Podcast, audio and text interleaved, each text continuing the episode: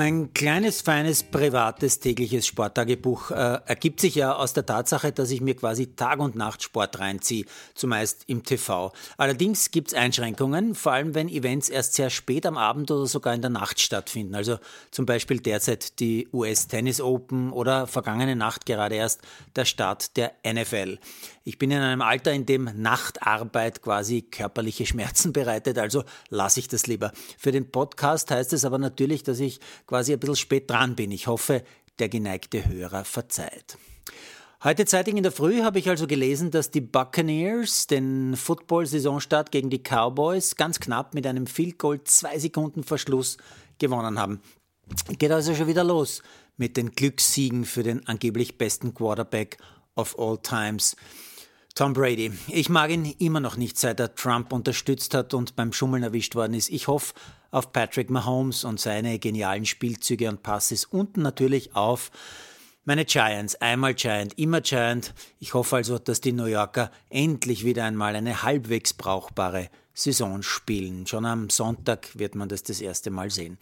Gleich danach äh, habe ich vom legendären Endspiel bei den Damen bei den US Open gelesen. Die von mir gestern erst beschriebene Kanadierin Leila Annie Fernandez trifft im Finale jetzt auf die Britin Emma Raducano. Die 18-jährige Britin sorgt dafür, dass erstmals in der US Open Geschichte, und die gibt's immerhin seit 1881, also schon ziemlich lang, 140 Jahre oder so, dass also erstmals eine Qualifikantin bis ins Finale kommt.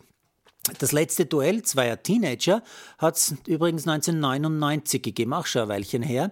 Damals Serena Williams gegen Martina Hingis. Und nicht nur Tennis-Insider wissen, was aus diesen beiden jungen Mädchen von damals geworden ist. Was ist mir heute noch so aufgefallen? Eine lustige, lustige Sache aus der Formel 1. Na, kein Regen beim Training von Monza. Na, es ist nur das Training ist gleich Qualifying so angelegt, dass man sich echt nur auskennt, wenn man regelmäßig zuschaut, sonst ist man verwirrt. Denn am Freitag fahren sie am späten Nachmittag, also eigentlich schon am frühen Abend, ein Qualifying, mit dessen Ergebnis sie dann am Samstag zur Verwirrung auch extra deutlich später als üblich ein Sprintrennen fahren, um dann am Sonntag noch einmal ein Rennen zu fahren. Und damit die Verwirrung wirklich Sinn macht und so richtig lustig ist, wird Bottas, der heute der schnellste war mit seinem Mercedes, beim Sprint zwar aus der Pole starten, weil er aber einen Motor getauscht hat, wird er am Sonntag nach hinten versetzt, auch wenn er den Sprint gewinnen sollte. Da brauchst du einen Anwalt.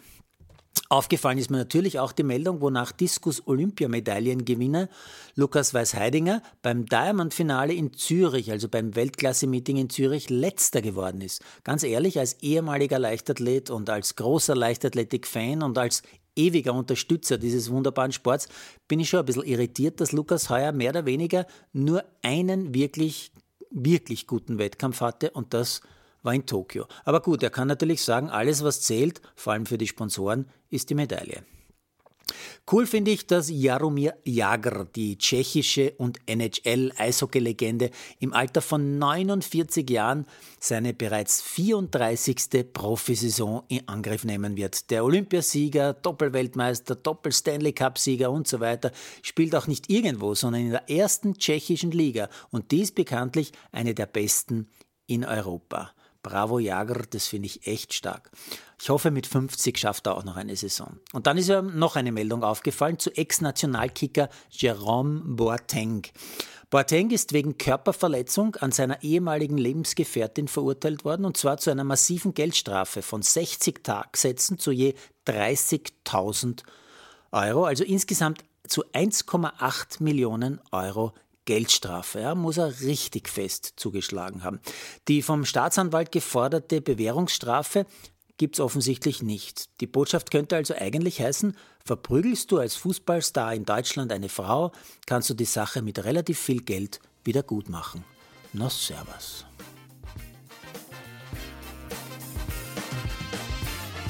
Produziert von Malderino Kiesens.